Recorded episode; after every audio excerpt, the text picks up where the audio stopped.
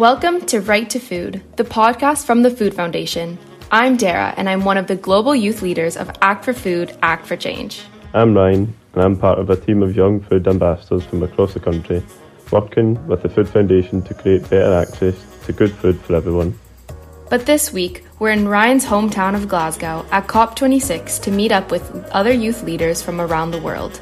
We're all part of Act for Food, Act for Change campaign, which is calling for food and climate justice, and we're taking our message to the most powerful decision makers in the world. The, the region from come is the most vulnerable regions where people are very suffering without water. And there's girls I work with, youths in Nicaragua, girls that have to walk kilometers to get water, uh, to drink water, and the climate change effects are affecting that. Dev is one of my fellow ambassadors at the Food Foundation, and it was great to march with him along with 100,000 young climate protesters from Kelvingrove Park to Glasgow Green. So, what do you think? COP in your home city, right uh, at home? I love it. Like I've always said that people make Glasgow, and the more people that are here, the better. COP26 is going to, you know, shed a light on why Glasgow is a great city, why the people want to make climate change, you know, the, the biggest pressing issue that's happening. And I think generally in Scotland, our government has one of the most world leading targets on climate change possible. We want to be net zero by 2030, further targets towards 2045. So I think it's great that you know the UK is hosting it and it's most of it's happening in Glasgow. Food systems haven't really been mentioned at this COP directly. Food uh, systems make up approximately 30% of our global emissions. If we don't tackle food, then we don't tackle climate change. So I think we, we in Scotland probably have a big problem with too much food waste generally, and it scares me that you know you know almost a third of our you know waste disposal uh, is through the, the food systems. Um, I suppose we, we know that we need to do a lot better at how we locally produce a lot of food, but then knowing that it actually can make the supermarkets as well at a reasonable price. So there's a lot of work to do, and this is just, you know, you'd think this is just the start of it, but we should have been doing a lot of this before COP26. But it was also a great opportunity to spend time with young people just like me who believe passionately in the urgent need to change the way we eat and the way we live. People everywhere who see through the hypocrisy of governments claiming to be climate leaders on one hand and then opening new oil fields and coal mines with the other. People everywhere who know that climate change has already devastated millions of most affected people around the world and who know that, like everything, it is those with the least means and the least responsibility who will be hit the hardest and forced to clean up the mess. The temperature is rising from the suburbs to the schemes, I promise you that. The oppressive systems of capitalism and white supremacy who tell us that action needed to prevent sea level rise engulfing my ancestral home in Jamaica is impossible or not practical. And of course, the loudest voice of them all. They cannot ignore our screams as we reclaim our power. We are tired of their blah blah blah. Our leaders are not leading. This is what leadership looks like. As speakers rallied the crowds, Dev spotted Jack Harries, formerly one half of YouTube legends JacksGap, and now an activist filmmaker. He was at COP to screen his new film, Seat at the Table. Massive fan. Um, so, what impact do you think young people will have at COP? We're leading the conversation outside. This is where the real conversation is happening.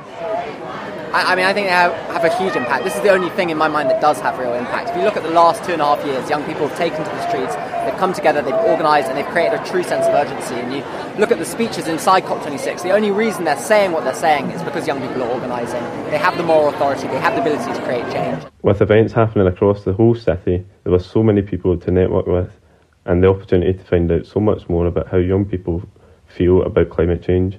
I met Ariel, who's with the Worldwide Fund for Nature. I work on Eat for Change with WWF, which is the campaign to raise awareness on the impact of food around Europe and in the Amazon. Um, I'm very excited to be at COP. Yeah, I hope that we get what we want climate justice. Yeah. Is there anything from COP so far that you've welcomed? Any announcements? You know, anything in particular that's. Yeah, well, the Galapagos extending yeah. their conservation area by 50% was a half. That's big. great thing. Yeah, and then there's also the methane targets because methane is like more of an immediate effect uh, greenhouse gas, yeah, unlike fossil fuels. Yeah. So that's a pretty big thing. I don't know, like, what will be the outcome of COP yet, but I've Yeah. got my hopes up because next week is like the real big week. Young people everywhere had really clear ideas about the role of food in the climate crisis, as I found out. Lana is our youth leader from Brazil. Hi, this is Lana. I'm an Act for Food, Act for Change youth leader, and I think that plant based diets are necessary because uh, plant based eating is one of the least resource intensive, least emissions intensive. So, clearly, uh, one of the forms of most sustainable diets and eating when it comes to the climate crisis and the environment. And even if we don't need to go 100% plant based tomorrow, making that shift to more plant based eating is really critical because we can see that diets have a massive impact on climate and that food systems in general are necessary to have a transition in order to fight the climate crisis. So, this is a key piece of the puzzle that we need in addition to a lot of other important efforts. Hi, my name is Silke Bölz and I'm a co-founding member of the Food at COP initiative. We are an, an international young grassroots organization and we have the campaign Food at COP that is advocating for climate-friendly food at climate conferences. And our campaign ask is to provide 100% plant-based food at COP26. Obviously, COP26 is happening right now and there's only 50% plant-based food. And uh, we see this as one step in the right direction and are still advocating for 100% plant-based at the next climate conferences. And the reason why is that we want the climate conferences to lower their greenhouse gas impact and their carbon footprint because they are really huge conferences with a huge impact. So, food and the menu is one aspect that the, this footprint can be uh, minimized, and that it's easy for the attendants to make a climate friendly choice when they go to dinner. My name is Kamjar. I'm from Belgium and part of the International Association of Students in Agricultural and Related Sciences. And I think we, first of all, we definitely need to shift our diets to more plant based. If we would eat meat in the, uh, in the quantities that people in the South are eating it um, in the developing world, I think the world would be a better place. So let's say maybe one piece of meat per week. And I think that would also help the climate a lot. And I think if we spread this message, there would be a lot more people that would want to consider it than only saying we have to ban meat completely out of our diets. I think it's really interesting that you say that because it's it's hard to change diets and it's hard to change people's behaviors. So maybe giving them a, an opportunity to do it in in a small portion at the beginning, so you can get accustomed to it, seems a lot more attainable.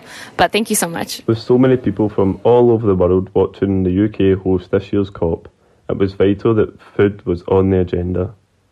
With the impact of food production one of the biggest contributors to the greenhouse gases and climate change, it had to reflect what the world needs us to eat. Dara went behind the scenes in the kitchens to meet the main man in charge of the catering at COP, Kevin Watson. When I look at previous COPs, I think we've definitely um, had a more focus. Every we have 35 outlets um, on the in, in the venue between the boulevard, the hydro, the west atrium, and every every outlet has plant-based and it has um, meat-based products in the splits that we spoke about. So you know, um, 40% plant-based. 60% overall vegetarian, another 40% coming from um, a, a meat protein or an animal based uh, protein, so including fish.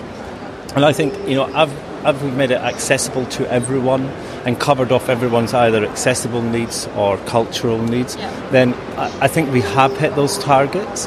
But one of the things that you've probably noticed is that we've been working with a, a Swedish company called Klimato, um, who have helped us do our carbon footprinting and labelling. So actually understanding what the carbon footprint is of every dish and putting that on the menu.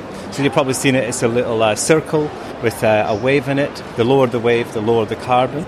That is educating people, but enabling people to make the right choice as well. But just to clarify, out of 80% of our menus actually sit in the low category. So we do have some in the high category, which is our plant forward burger, Yeah. and our venison stew, which is a high welfare meat. But actually, it's allowing people to go and say, okay, what choice do I want to make?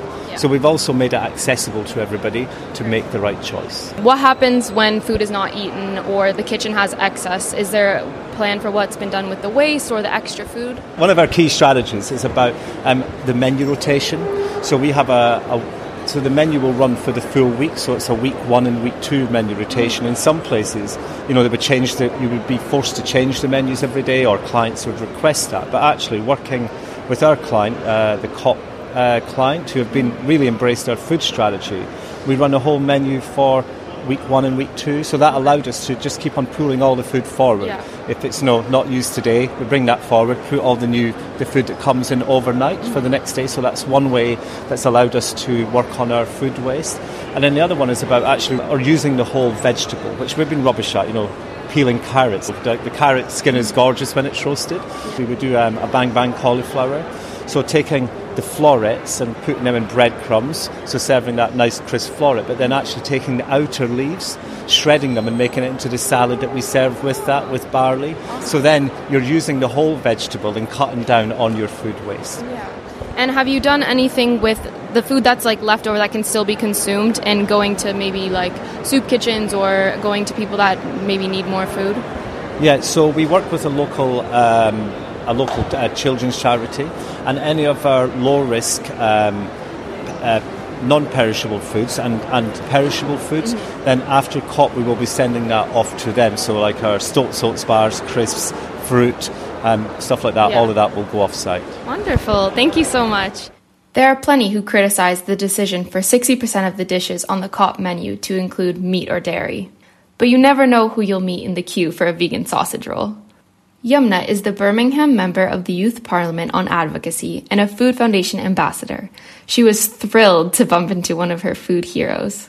I'm really, really, really excited because I just had the opportunity to meet Henry Dimbleby. He um, created the national food strategy along with um, an incredible group of passionate individuals and organizations who wanted to be um, a part of, you know, food system transformation in the UK. And it's been incredible having the conversation about, you know, what are the biggest, biggest obstacles to achieving those recommendations? And more importantly, you know, what can, you know, young people do? Like, what can we actually do to push the bill across.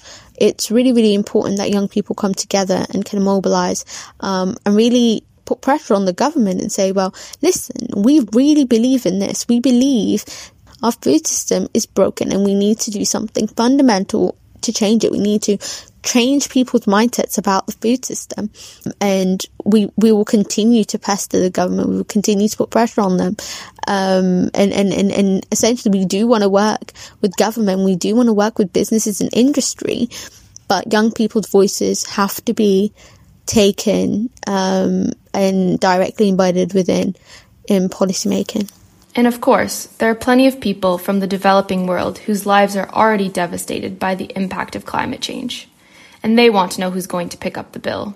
Bernice, one of our global youth leaders from Nicaragua, met Batera from Fiji. There's a lot of dialogue been going on. Uh, the sharing of knowledge has been ongoing. However, what we need now is implementation. Fiji would uh, would push for the implementation of uh, uh, this knowledge in our local communities in regard to adaptation to climate change. And what do you think about loss and damage?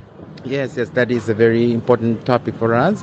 Uh, uh, Fiji and other Pacific islands have uh, come up with the with the idea uh, or with the mandate that uh, uh, loss and damage is very much effective, and uh, we are pushing for climate justice regarding to loss and damage.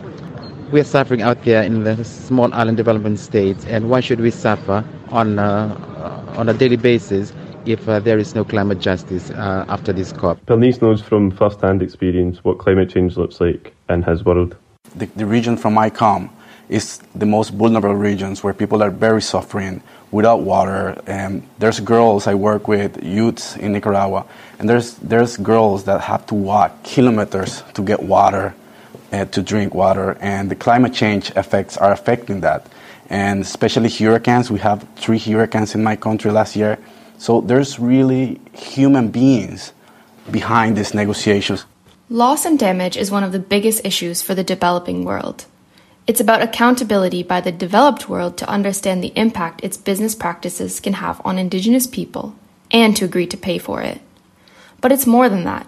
It's about changing a colonial mindset to appreciate that not everyone wants to live by the developed world's rules.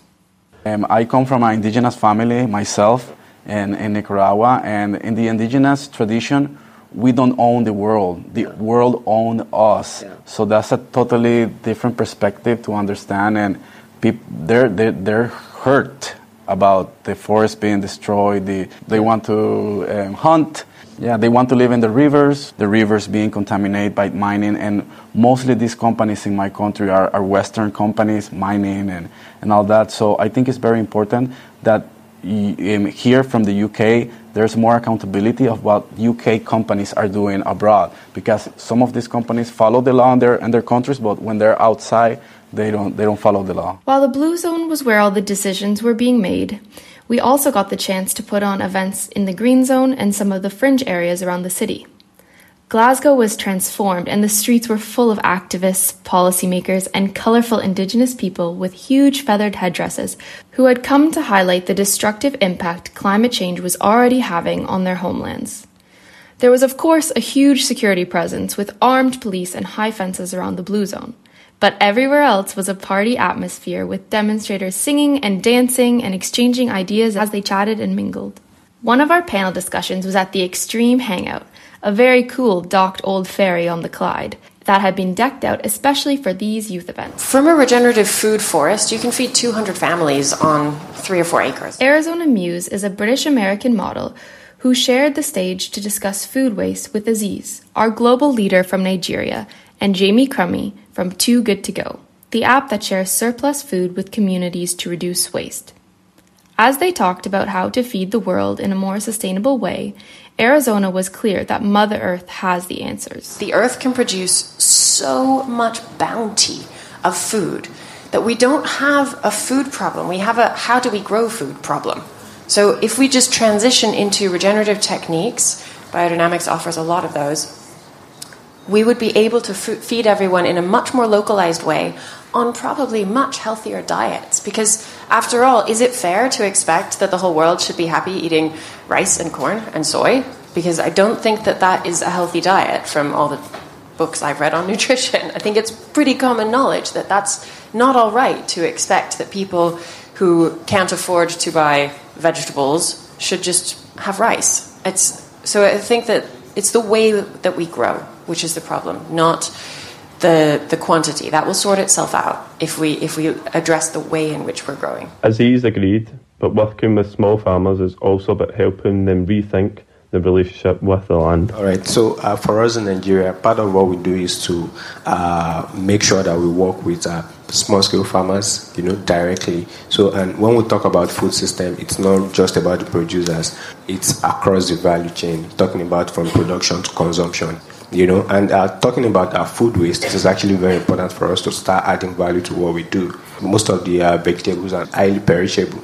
So we need to start uh, doing something like a staple processing zone where we get to process you know all these things before it gets spoiled and you know and we really need to work around making our food system more sustainable and you know more efficient for every one of us. We need to start uh, taking care of the, the mother earth so the idea is that as we are planting, we are also keeping the trees because these are the trees that, that will actually help to reduce uh, the, the, greenhouse emission that comes, you know, from uh, various activities. Because we all know that climate change activities are most of the uh, challenges around climate change are human-induced, you know, uh, activities. So we really need to see how we get involved in making sure that we keep the carbon in the soil. It's actually very important. Jamie Crummie has made a successful business helping us to rethink food waste with his surplus food sharing app.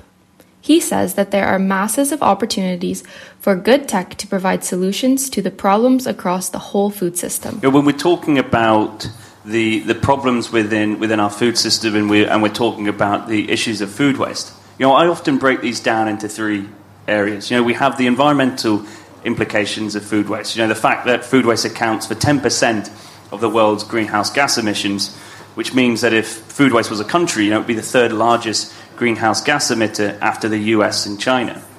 It's also a huge financial problem. You know, food waste costs the global economy $1.2 trillion every single year. Now, again, that just is mind-boggling. You know, and to try and put that 1.2 trillion into context, you know, that's the uh, gross domestic product of the of the 15th largest global economy in the world, Mexico. So we're spending more uh, on throwing food away, and I'm smiling because it really is shocking. Uh, we're spending more on throwing food away than than the entire uh, GDP of of large member states. Now, I think that there itself is is something huge. But there's also, as you say, the, the, the, social implications when we talk about food waste. You know, the fact that there's 870 million people that go to bed hungry every single night, and even more people that are classified as, as food insecure. So our platform uh, very much addresses the envi- environmental issues and the financial implications. And there is an element of, so, of, of so, socialness which we can address, which is through the accessibility to food. But you are right. Uh, uh, what we are uh, leaning on is technology. And at the heart of our solution is, is tech for good. And what we do is often collaborate with other organizations to have a greater impact when, it, when we're talking about food insecurity.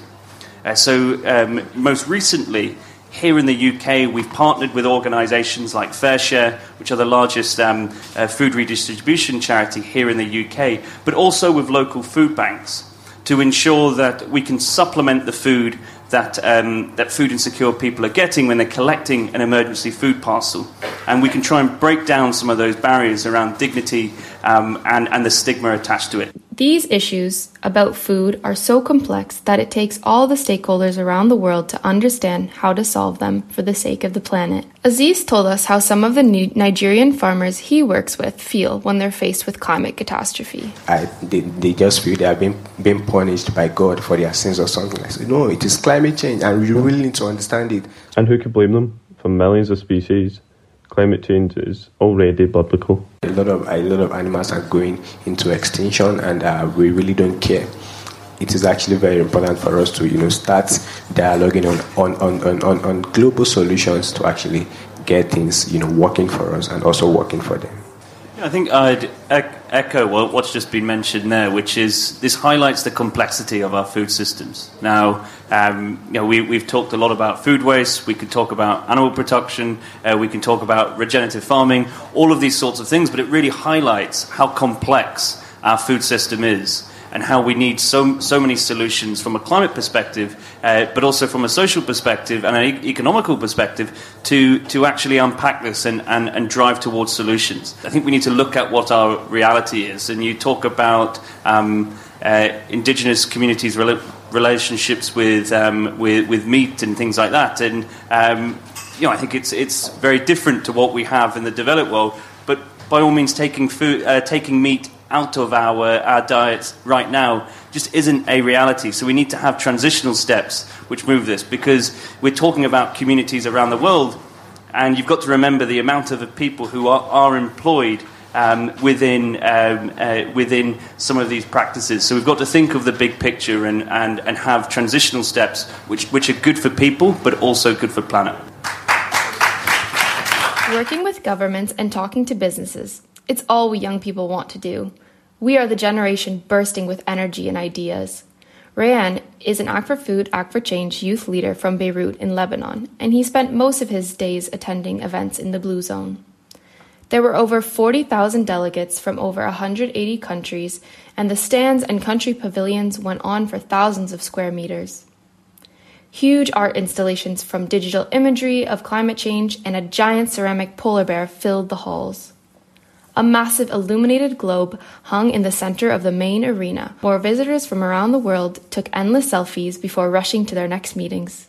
It was a great place to talk about change. This was a good day. We had our first ever Arab led um, session on communicating the climate crisis to Arab youth. That was a very successful event where young Arab leaders from all across the Arab world were gathered and they shared their experiences, the hardships and the barriers that they had to face in order to arrive at COP26, but also the barriers pre- preventing them from meaningfully engaging in climate action. And then we now have a small group of these Arab youth leaders who will, um, who will join forces to improve the situation of the climate or to advocate for climate justice in the Arab region.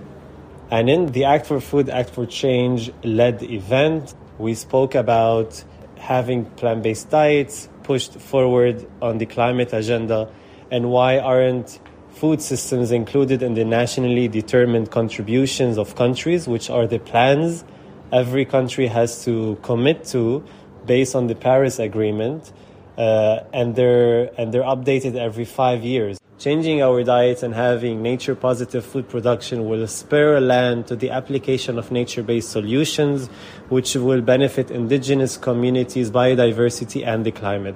So, this is what we will be advocating for tomorrow as a, as a campaign, as an organization with Youth for Nature as well, and with, and with other youth led organizations. Fiona had been on a panel about single use plastic and was still buzzing as she recorded her audio diary. So yeah, I spoke about pollution, um, plastic pollution in particular, um, and how you know single-use plastics um, and you know the impact that you know it has on the marine life and um, aquatic environment and, and ecological systems and you know, 40% um, of plastic is single-use plastic. It's a, it's a bag that you buy at a shop. It's, it's those sorts of things. It's a bottle that you use once. But then when you throw it away, it it goes into the environment for like 400 years, like, and it and it's and it's devastating. Like we can do so much more about it. And I found out that only one country in the whole world, Cape Verde, uh, the only country in the whole world who actually has a law on the, the amount of plastic that is produced. I mean, that is, it's crazy. Only one country in the world only one country in the world has a limit on plastic production. And plastic is, is, is expected to be the fifth biggest emitter of greenhouse gases by 2030. Like, that is crazy. Scientists and researchers are saying that it's going to be the new coal. I mean, wow. Wow, wow, wow. And we are not even talking about it. And so that's why we as young people, we're here at COP um, and we're going to do something about this. And we are, are going to transform and revolutionize the entire food system. But we need government on our side. We need businesses on our side. We need policymakers on our side. We need every single person to recognize the importance of the food system. But how can real change happen if the brilliant ideas coming from young people from all around the world are not being fed into the decision making process? As we settled into the second week, which was all about policy and implementation, we realized that many of the young leaders who had official observer status were not allowed in the room. Bernice had been at the last three COPs as one of the very few accredited observers. They are supposed to be right at the heart of the plenary sessions as the leaders of the world write their agreements. We are frustrated, yes. But more important than that, we are planning what we're going to do about it. Because people from around the world came in the middle of a climate crisis, and the UK was the greatest opportunity, and we came here with all the hope that change will be made and the strength of the Paris Agreement will be built. But what we're seeing here is a lack of transparency, and they making decisions in secret rooms. All the big groups in COP26, like Friday for the Future, like the indigenous group, like the NGOs from Latin America and uh, groups like Act for Food, Act for Change, with UK ambassadors that are on ground, are saying that that they're not included. Bernice decided to deliver an open letter signed by 50 youth leaders from all over the world to COP President Alok Sharma. Well, this letter was built with the input of the Act for Food, Act for Change UK ambassadors, the international ambassadors from different parts of the world, like Nigeria, Brazil, Nicaragua, Canada. It's a, a international document and it has the support of people from around the world. COP26 is a greenwash festival organized by the Global North countries. I want them to invite the people that will suffer their decisions indigenous groups, youth people from global north and global south to understand what there are these decisions that will affect everybody. And if Alok Sharma was too busy for him, Baroness Rosie Boycott, journalist, food campaigner, and member of the House of Lords, found time to listen to Bernice and fellow youth leader Stephanie Sargent. Hello and welcome, Baroness Boycott. Um, thank you for meeting us on such short notice. Oh, Stephanie, it's a pleasure, and please call me Rosie. and hi, Bernice. It's great to meet you both. So, how's it been coming to Glasgow? It's cold. it's rather cold. but they weren't there to talk about the weather. And Rosie was keen to find out what the issue was really all about and what she could do to help. Okay, so I think it's very important. Like the main part that we were here is because we're seeing this. Like I was in previous COP and it wasn't like this. Like I Okay, worked, I was me. yeah in Madrid. I was able to get into the rooms. Nothing, nothing happened. In Germany, in Bonn, also So, nothing. you could be a witness to negotiations. Yes, I was a witness in negotiation, and they, and they, they used to let me into the rooms. But we've seen a regression, regression and uh, environmental democracy. Each COP is getting more ex- excluded and excluded, and this is like the, the highest top of exclusion that I ever see. My friend from Nicaragua, he actually went into the room, and then they kicked them out. Like What, here? Yeah, here. Here, they kicked them out of the And room what was the room he went into? uh, to the plenary where the negotiations are, where the parties are making decisions in the name of society. And he went in, they let him in, but then they kicked him out. Who kicked him out? The security of the place kicked him out. We don't know why they let him in and then they kick him out. So this is the things that we are seeing in on ground that are worries like why you want to take decisions that will affect the whole world in secret. Mm. Why?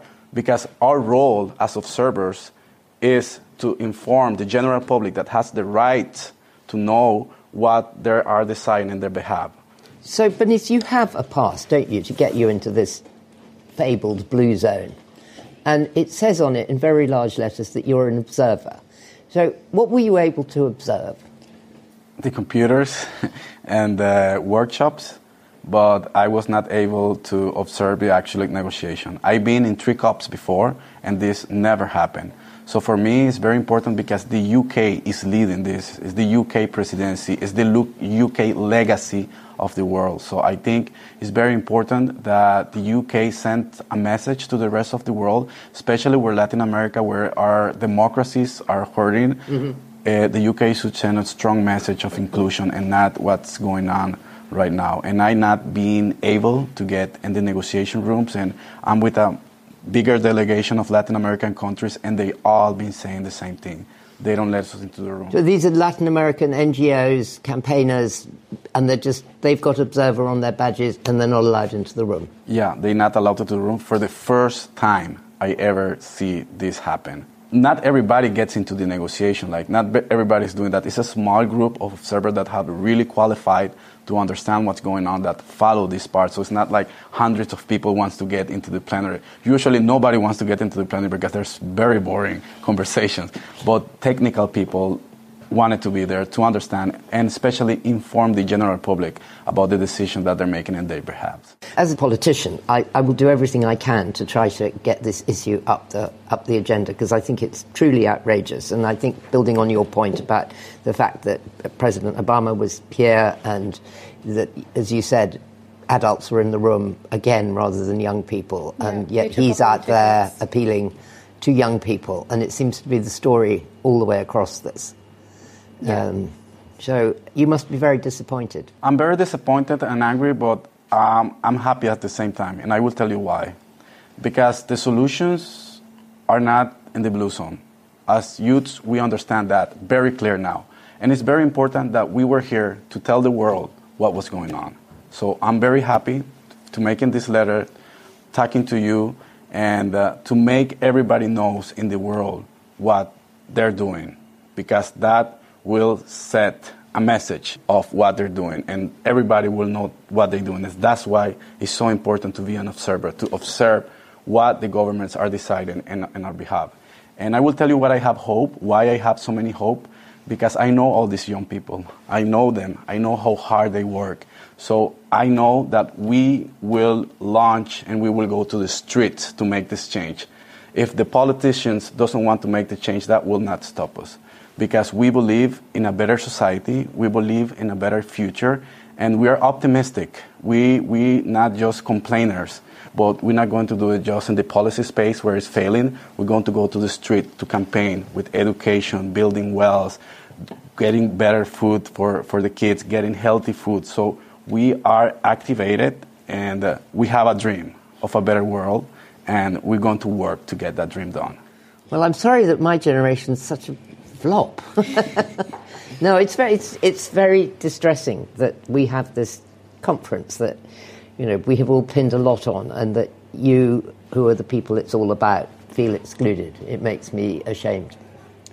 Well, one of the things you can do is talk to people like me who can immediately start badgering the powers that be about changing the COP because we've seen the energy and the passion and the commitment of all the young people in Glasgow through the rain, through the shine, um, and that we are, you know, we are the people at the other end of this chain, and we have to. It's not even a question of relinquishing the power. We have to share it and give it over and make the tougher decisions. And it's not good enough that we have this many people from the meat industry and this many people from the oil and the fossil fuel industries dominating the conversation at the COP. It's just not good enough. And I feel sad that none of us knew it. But the thing is, we do now. And as you say, you sort of know what your enemy is a bit more from this one, although it's, uh, it's, it's bad doings. Thank you so much. And I want to comment a little bit in Latin America, what, what, what mm-hmm. we're, what, what's our reality there. So there's a important problem, loss and damage, is that all the things that are already been lost. And when we talk about food security, these hurricanes that hit my country destroy the food security of the people, like destroy their, their crops, yeah. they destroy everything. So I think it's very important to give assistance to them. I know the Scottish government, and one of the few good news about, about the summit, offers one million mm-hmm. pounds to, to finance loss and damage. So I think that's that's very important. We have a good group in the House of Lords called Peers to the Planet. We're about 160 people now, and we do really try and work across the board on legislation. It's slow, it's much slower than it should be, but things have changed. The question is, have they changed fast enough and have they changing in the right way? I mean, we all have to just keep working. Anyway, it's fantastically good to meet you both, and I'm really impressed, and I really hope we stay in touch. Nearly 200 world leaders worked into the last weekend to sign an agreement that makes some progress – but ultimately doesn't go far enough to avoid climate catastrophe for so many people we met at COP26. They pledged new reductions in carbon emissions, a real plan to limit deforestation, and made a commitment to double the proportion of climate finance going to help developing countries adapt to climate change.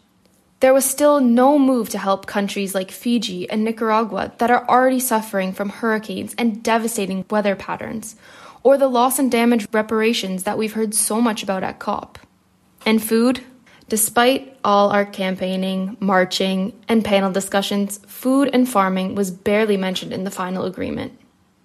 But there's always next year, and Ryan, our youth leader from Lebanon, was already looking forward to it. One last thing, as as an Arab youth, um, being involved next year at COP27, which will be hosted in Egypt, in Sharm el Sheikh. Uh, there are a lot of discussions within youth civil societies in Africa and in the Middle East to sort of construct a community that will able to host and leverage the voices. So we look forward as youth and as the campaigns that we're following to be able to be included within those uh, preparations for next year. Thanks for listening, and you can follow our campaigns for a better food system by following us through social media and online at foodfoundation.org.uk. And you can find out more about Act for Food, Act for Change at our website, actionsforfood.org.